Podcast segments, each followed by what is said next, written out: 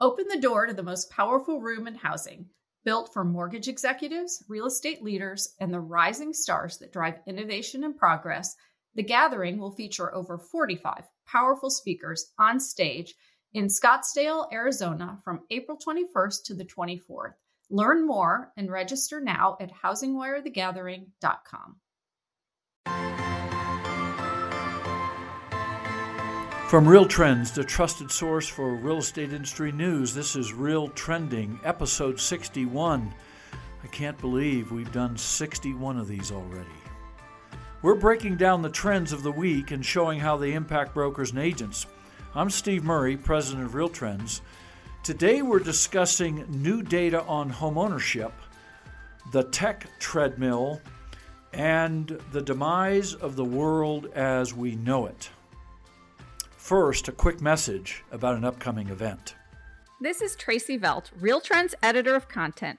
Join me April 29th through May 1st, 2020, at the Grand Hyatt Denver for the premier leadership event of the year, the Real Trends Gathering of Eagles.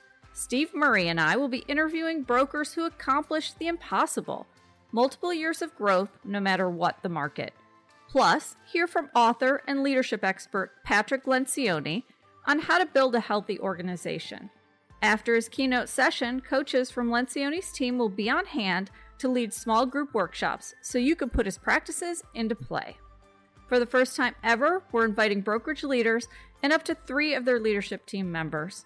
Go register at realtrends.com backslash events. You won't want to miss this one of a kind event, and spaces are filling up quickly. Go engage, go lead, go register. realtrends.com backslash events. So, some new data on homeownership appeared in an article in the Wall Street Journal October 16th, just a week ago. Interesting. In 2019, about 19% of all U.S. households with six figure incomes rented their homes. Sounds like a big number, but it really is meaningful when compared to the fact that in 2006, that number was only 12%. The increase equates to about 3.4 million new renters who would have been homeowners a generation ago. We all know and have read numerous studies about the importance of homeownership in building wealth. As in fact, the article says that houses are the democratic assets roughly half of housing wealth is owned by the middle class, according to Moritz Schularick, a professor of economics at the University of Bonn and one of the authors of this study. The average tenant of the country's two largest single family landlords, Invitation Homes and American Homes for Rent, now earns $100,000 a year, the companies say, they own some 133,000 houses between them, increasingly in attractive neighborhoods with good school districts around growing cities like Houston, Denver, and Nashville. In each of these cities, as well as others like Seattle, Cincinnati, and Ann Arbor, the number of six figure renters doubled or better between 2006 and 2017. In fact, during that period before the market died in 2007, the number of renter households in the U.S. grew 25%, while the number of homeowners was nearly flat, according to the U.S. Census Bureau. Why do we bring all this data up to our listeners? Because, as we said in our 2014 book, Game Changers, there was a very real likelihood that the homeownership rate would ultimately decline under the weight of a lack of inventory due to the lack of building and affordability issues. In the second quarter, the article went on to say 65% is the current homeownership rate, stuck at the lower end of its rate average for the last 30 years. We all know the story about prices going up now we have some other data to talk about the fact that more and more people, even six figure income people, can't afford or are choosing not to afford to own their own homes. this points out the real opportunity where 35% of households are renting. We know that something near 20 million people live in one to four family investor owned inventory. And we've said before on this podcast, one of the great new service business opportunities is residential property management and or leasing. Both very fragmented industries right now, both wide open. They're not as lucrative perhaps in dollar terms as brokerage, but the margins in both of these business here at Real Trends, having done numerous valuations on management and leasing companies, the margins are better than in brokerage. On to our second topic the tech treadmill. An article by Andy Kessler, again in the Wall Street Journal, October 21st, just a few days ago. And how it applies to our industry is fascinating.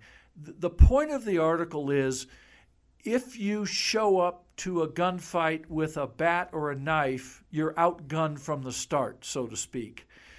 The article really talked about the war for live streaming and TV and exactly how fair is it that you got Google that spends 25 billion a year in R&D, Apple who spends 20 billion, Amazon who spends 28 billion and your AT&T and Disney and Universal NBC going up against them and your spending is 3 to 5 billion.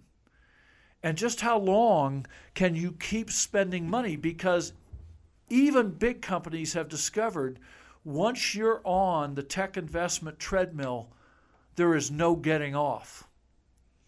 They're also learning that depending on what market you're in, it's best not to pick a fight with guys who have 5 to 10 to 20 times your capital to spend.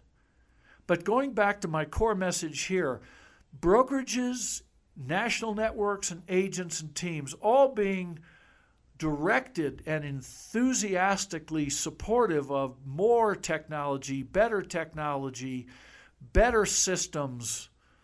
And I think the lesson here is apt for all the major companies, whether it's Realtor.com, Zillow, Realogy, Berkshire Hathaway, Remax, Keller Williams, HomeSmart, Redfin, and all the rest. And there are many that are spending tons of money on technology to build integrated platforms. Be very, very careful because there is no end to investing in these systems because once you're there, you're on the quote tech treadmill. Last article comment. It's a commentary. The demise of the world as we know it.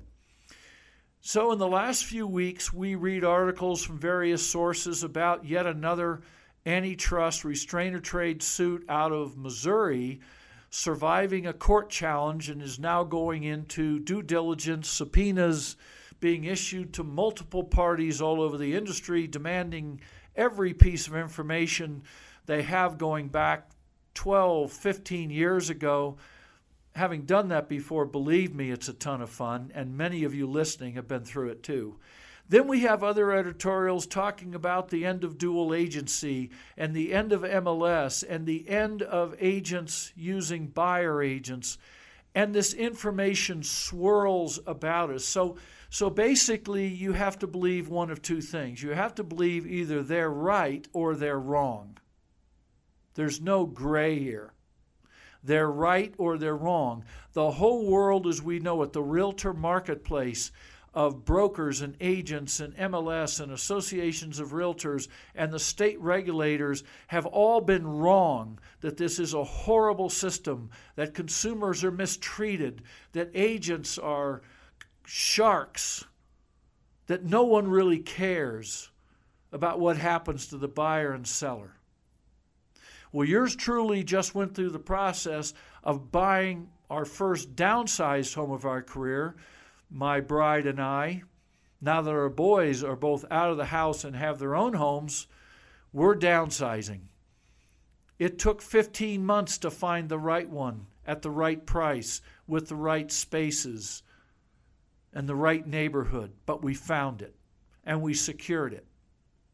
We went to sell our home. We followed our listing agent's advice on all the things we should fix ahead of time and how we should stage the home. And for our community, this was not a cheap house.